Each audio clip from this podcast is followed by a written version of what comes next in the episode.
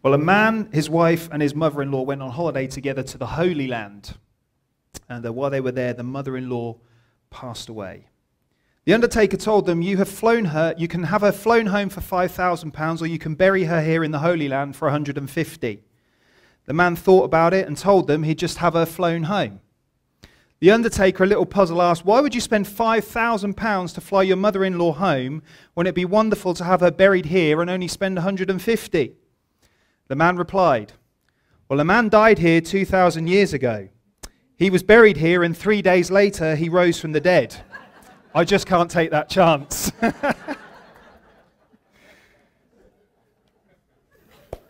it's got absolutely nothing to do with my message, but I loved it when I heard it. Come on, let's get down to some business.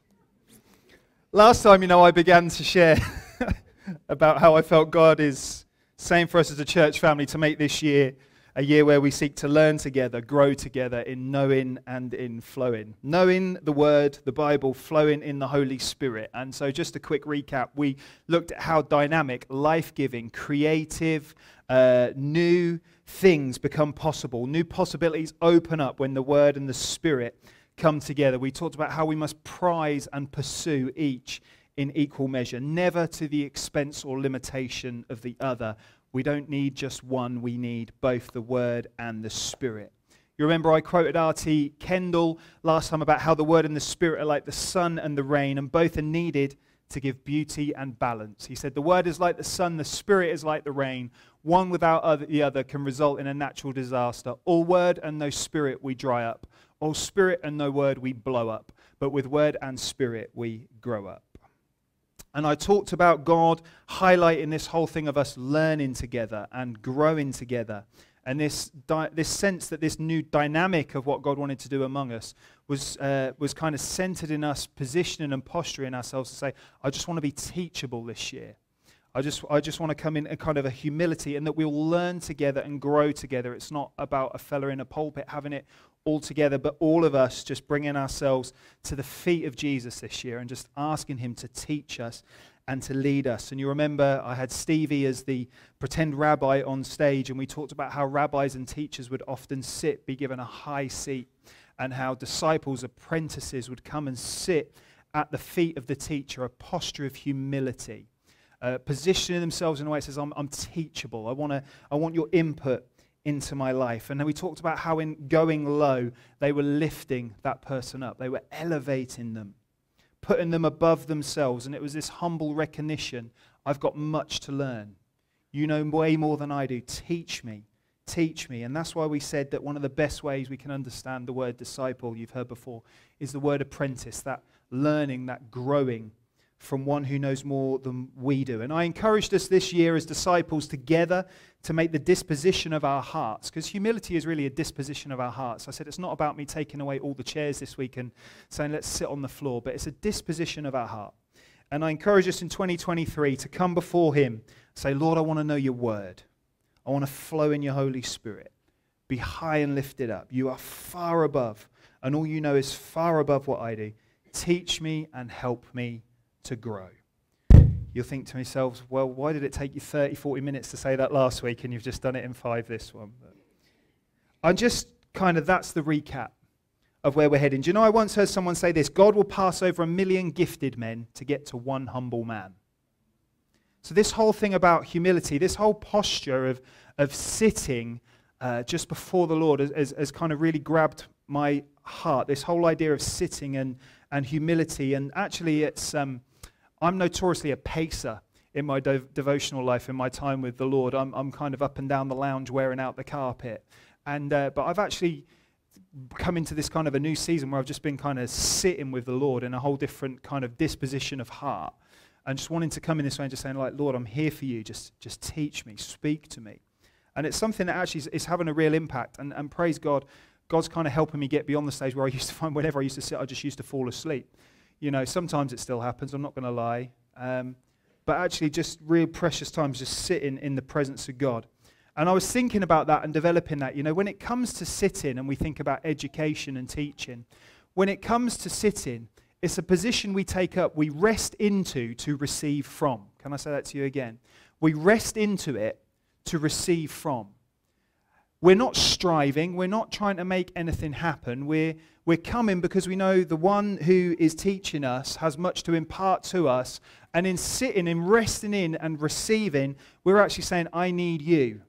I need you. I need, I need that information you've got. I need that knowledge that you carry. I want that imparting into my life. And so we're not striving in that context. We're not trying to take a lead. We're not trying to make anything happen. There's a humility about that. And I just want to suggest to us that the first thing I want to say today is that if we want the word and the spirit to move upon us and with us and in our meetings in power, we have to simply come in that disposition of our heart that says, we cannot make this happen. So we are resting in to receive from the one who has everything, to learn of him, and realize I can't strive, I can't force, I can't make this happen. And so our heart is just to position ourselves in which way that actually invites Christ in 2023 to take the lead. That's really what I want to say to us. I want us this year to just invite Jesus to say, take the lead. As a disciple, come and teach us, take the lead. Now, you know, as we read the pages of the gospel, the, the concept of to be a disciple in those days and to have Jesus physically leading you is not a hard concept to grab. And so we know now that the, that the Lord has ascended back to heaven to the right hand of the Father. We know that He's no longer physically among us. So the question is how do we as disciples in 2023 invite Him to take the lead in our lives? Well, I'm sure you know this, but it's important just to remind us. He leads us through the Holy Spirit. The Holy Spirit is God on earth. I really want that to sink into our hearts. The Holy Spirit is God on earth. Bill Johnson said the Holy Spirit perfectly and completely represents Jesus and the will of the Father. So I can't emphasize, I cannot emphasize enough for us as we go into this year how important our relationship with the Holy Spirit is. He is God on earth. He knows perfectly, he perfectly and completely represents Jesus and the will of the Father. So we desperately need to invite him to come and take the lead if we're to grow in knowing and flowing. You know, as I said to you last time, when we sit to ro- open our Bible, we invite the Holy Spirit, we invite the author, come and illuminate this truth. When we want to know how to flow, we'll see in a minute, Scripture talks about walking with Him, keeping in step with Him, letting Him lead. So, Galatians chapter 5, verse 16 to 26 is where we're just going to hang out a little bit together this morning. I say, walk by the Spirit, and you will not gratify the desires of the flesh. For the desires of the flesh are against the Spirit, and the desires of the Spirit are against the flesh. For these are opposed to each other to keep you from doing the things you want to do. But if you are led by the Spirit, will you say that with me this morning? If you are led by the Spirit, you are not under the law. Now, the works of the flesh are evident sexual immorality, impurity, sensuality, idolatry, sorcery, enmity, strife, jealousy, fits of anger, rivalries, dissensions, divisions, envy, drunkenness, orgies, and things like these. I warn you, as I warned you before, that those who do such things will not inherit the kingdom of God. But the fruit of the Spirit is, come on, read it with me love, joy, peace, patience, kindness, goodness, faithfulness, gentleness, self control.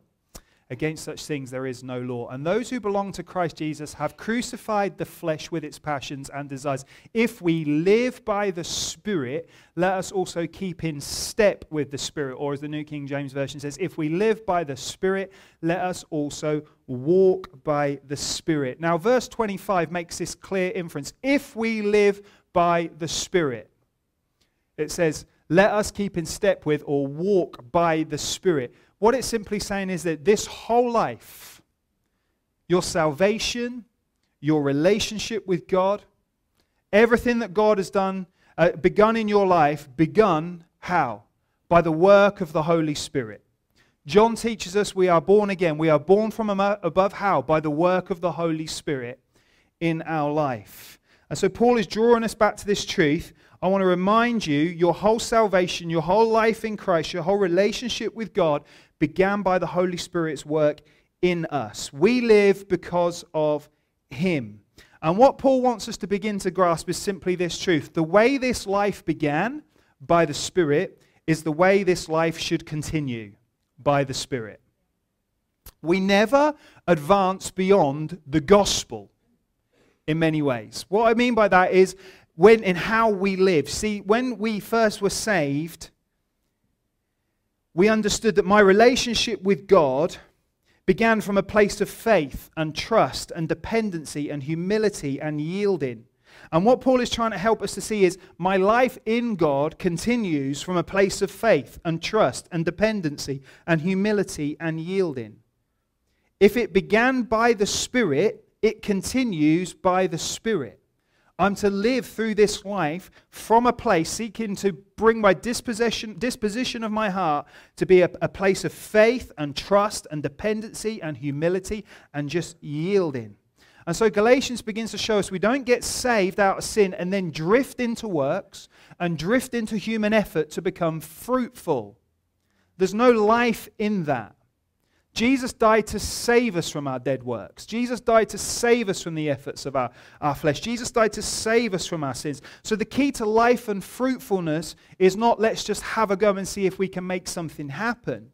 The key to life and fruitfulness is to walk by the Spirit, to be led by the Spirit, to live by the Spirit, to keep in step with the Spirit.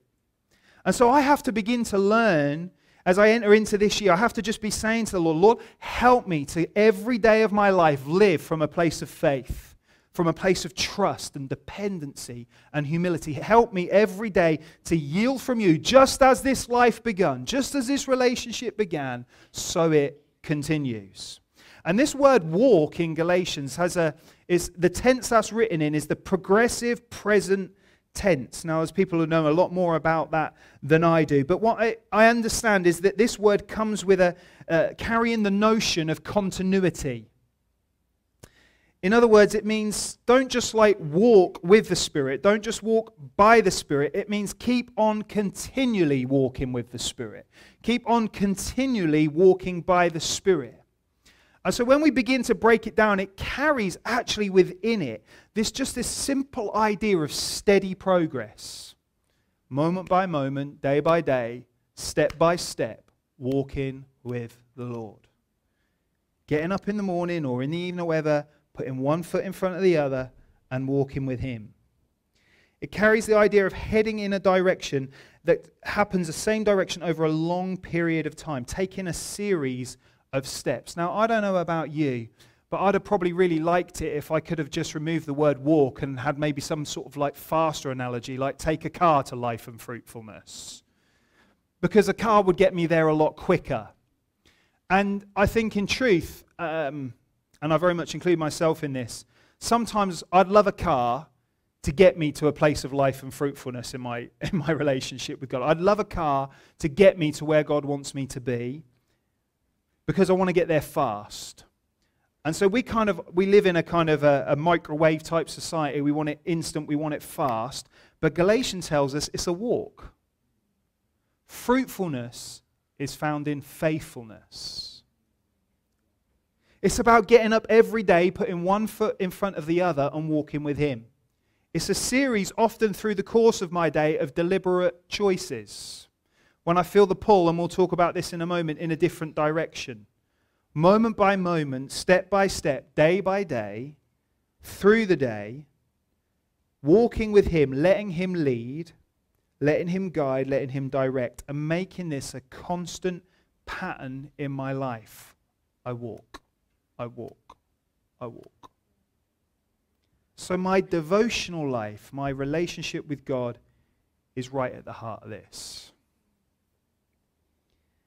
The problem is, there is something that will never stop this side of heaven wanting to try and pull you from that place.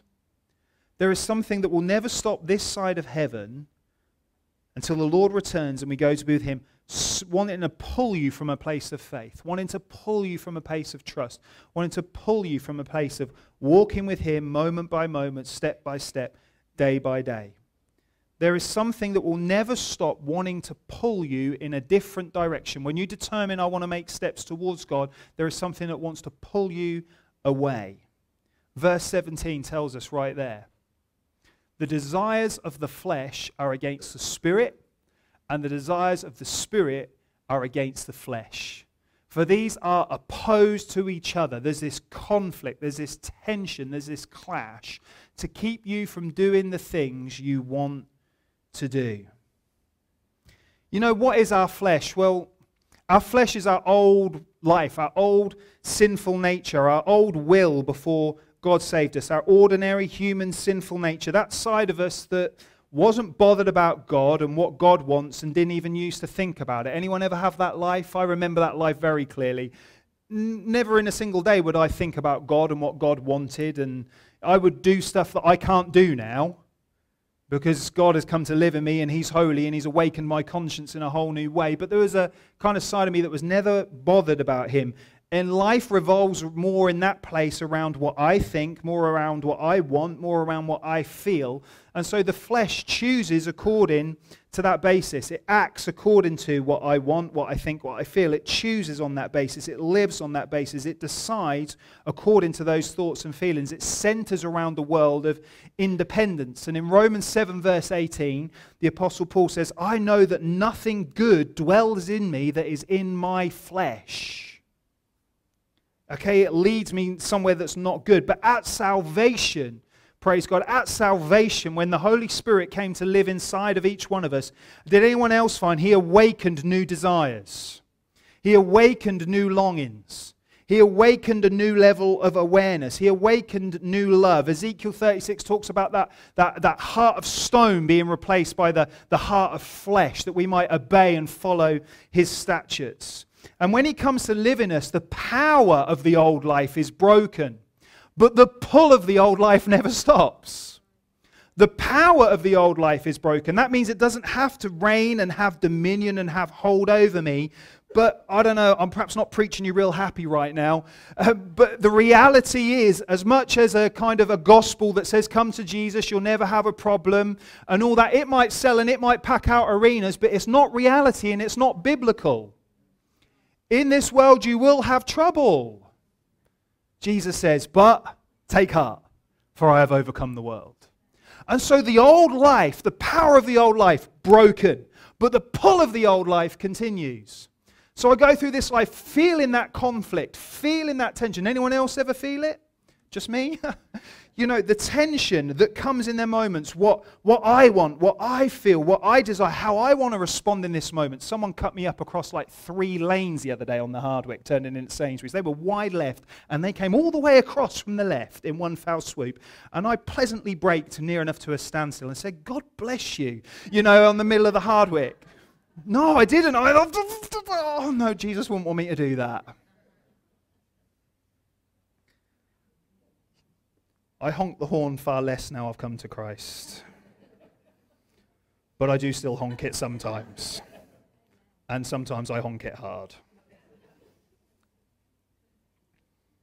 I don't even know where I am in my notes. The pull remains, yes. So walking by the Spirit actually is choosing to say, I, I, I, I choose to not be controlled by and motivated by those drives that used to drive my life before. I, I turn away from that stuff. I want to listen to the Holy Spirit. I want Him to lead me. I want Him to guide me. I want Him to direct me. Because the Holy Spirit wants to help us to live in harmony with the will of God for our life. The Holy Spirit wants to help us to live according to God's plan and purpose for our life. He wants to direct our feet in such a way that's lining up with what God wants to do. And the devil don't like it. And so he'll, he'll always try and promote and encourage your flesh, and we'll come on to seeing that in a moment, and pull you from that. But it's about moment by moment, step by step, saying, Do you know what? I want to live for you, Jesus. Every day. And walking by the, the Spirit is letting the Holy Spirit lead us so that actually what God says, what God desires, what God thinks, feels, becomes stronger in us than what I do, than what my flesh does.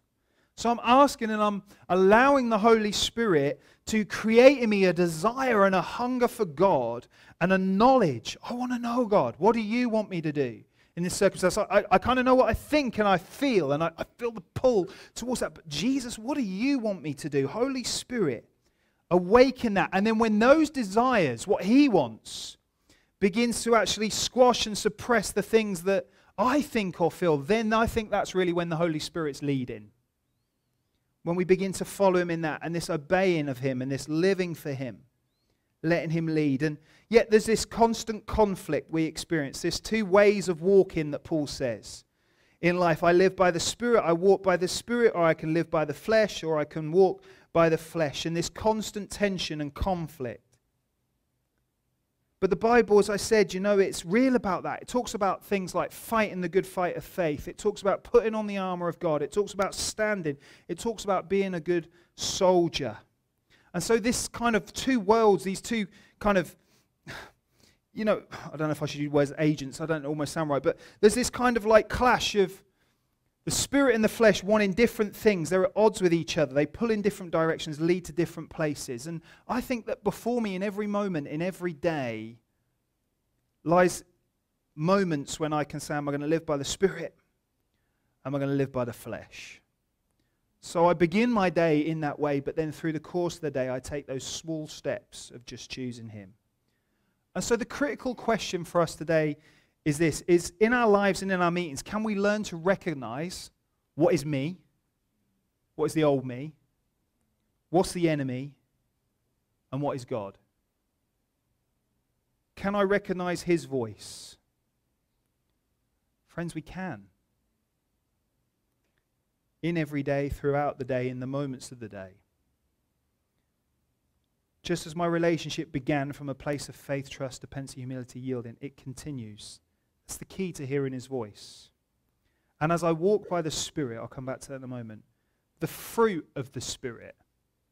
Have you ever noticed this? It talks about the works of the flesh, but the fruits of the Spirit. Not the works of the flesh and the works of the Spirit, the works of the flesh, the fruits of the Spirit. What is the Bible trying to teach us? What is God trying to teach us? You can't work your way to fruitfulness. That won't produce life and fruitfulness. Do you remember where we were at the beginning? I need you. And as I begin to walk by Him and with Him and through Him, the fruit begins to grow in my life. It's not our work, it's God's fruit. And walking by the Spirit, like Paul says, is uh, just no good thing comes from, lives from, in, is, is from within my flesh. Is just acknowledging every day in my life, I need you, Holy Spirit.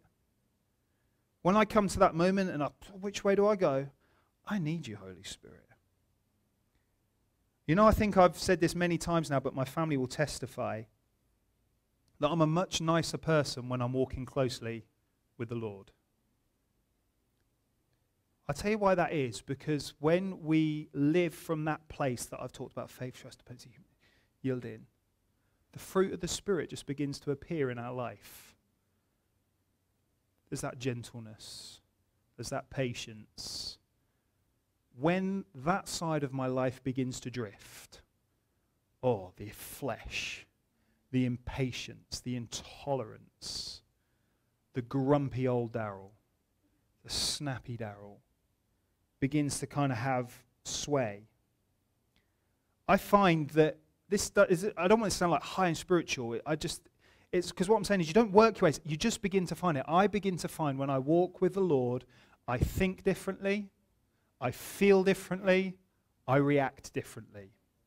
You're not trying, oh, I need to react differently in this situation. It just begins to happen because it's not the work of the Spirit, it's the fruit of the Spirit. And so we're invited to a life that actually connects me to Him and allows Him to live out through me and for fruitful, life giving ways to begin to emerge in my life. Now I'm nearly done. It's so important then that I feed my spirit man, not my flesh man, because whichever I feed grows stronger.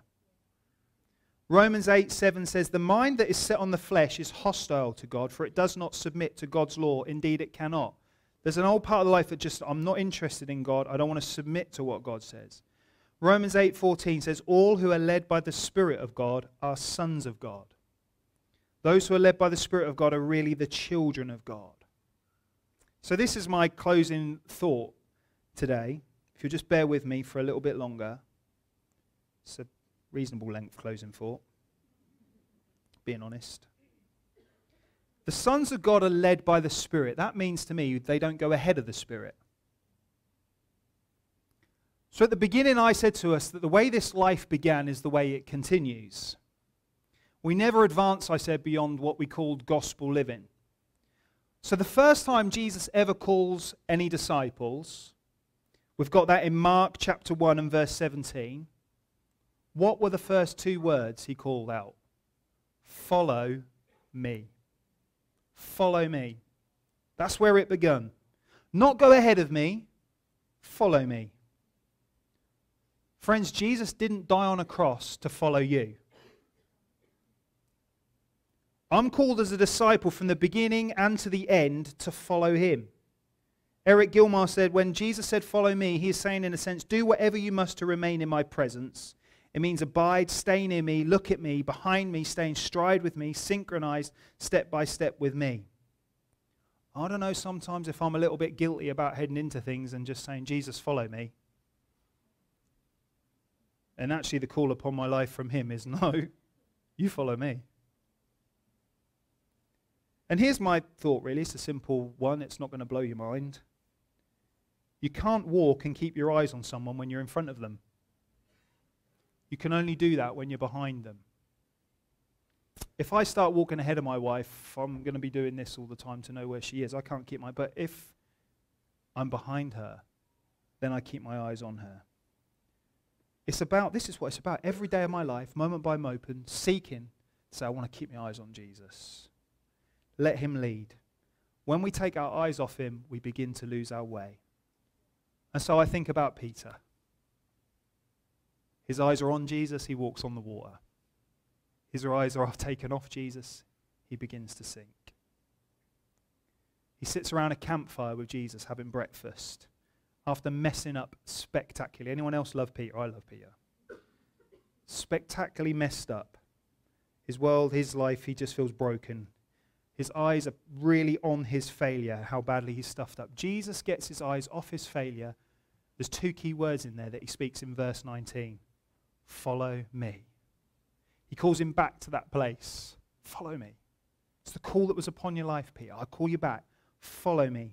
Jesus' relationship is beautifully restored. He glances across, he sees John. And he says to Jesus, What about him? And Jesus effectively says this Don't you worry about him. You follow me. See, friends, it's really hard to follow Jesus if you spend your lifetime comparing and competing with others. If you look around, I'm not as good as them, or I'm not as great as them, or I want to be better than them, you can't follow Jesus properly. Lastly, I think about him in Matthew chapter 16. He has his, who do people say I am? Who do people say I am? The Son of Man. Who is it? Who is he? Who do they say? Well, this and this and this. Who do you say I am? We get that incredible revelation from Peter. Em, I wonder if you in the band could just come back and just begin to play Holy Spirit, you're welcome here.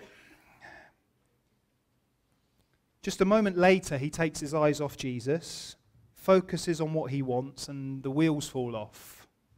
Matthew 16, verse 21 to 23. From that time, Jesus began to hot off the heels of this great revelation. To show his disciples he must go to Jerusalem and suffer many things from the elders and chief priests and scribes and be killed, and on the third day be raised. And Peter took him aside and began to rebuke him, say it, Far be it from you, Lord. This shall never happen to you. But he turned and said to Peter, Get behind me. Then it's the, Get behind me, Satan. We. You are a hindrance to me. For you are not setting your mind on the things of God, but on the things of man. Two verses earlier, your eyes are on Jesus. The Spirit's revealing stuff to you. A couple of verses later, your eyes are off Jesus. The flesh kicks in. What Peter wants to happen begins to kick in. I think he probably thinks he's doing Jesus a favor as well. Because his heart and his intentions I want to save you from that. No way you're going to go through that.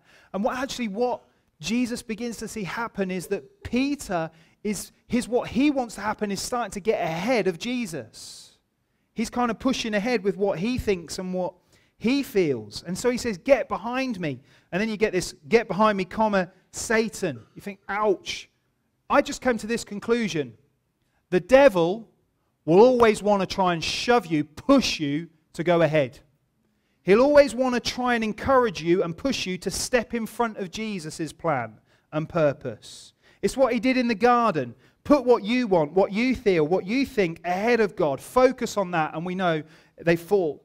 And the devil will always try and encourage us. He'll always try on that flesh side of us. Hey, you try and go ahead of Jesus. Just think about what you think. Think about what you feel. Decide according to that. React according to that. Let me shove you in front of him. He'll always encourage our fleshly thoughts and feelings and desires. But if we go ahead, we're not being led.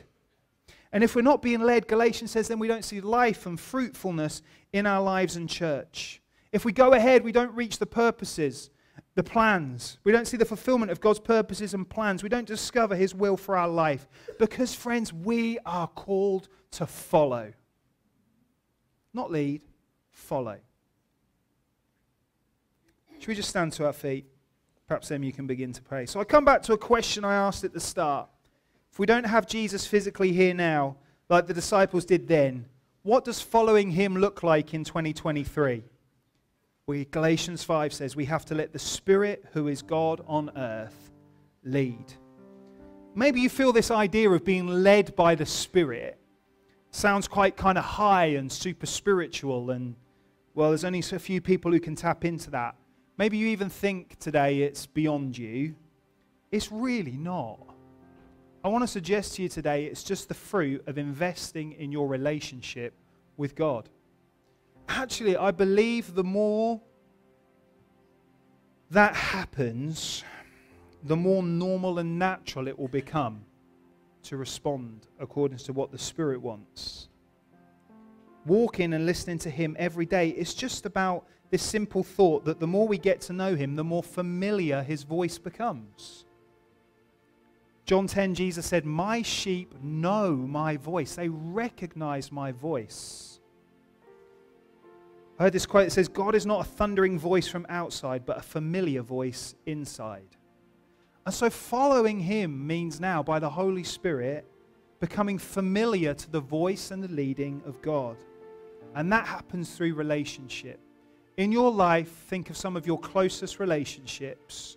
You know that person's voice and you'd recognize it anywhere.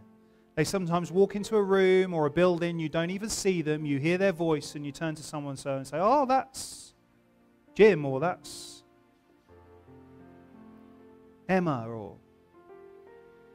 When you hear their voice, there's an awareness, a heightened awareness. It sparks an awareness because you know that voice.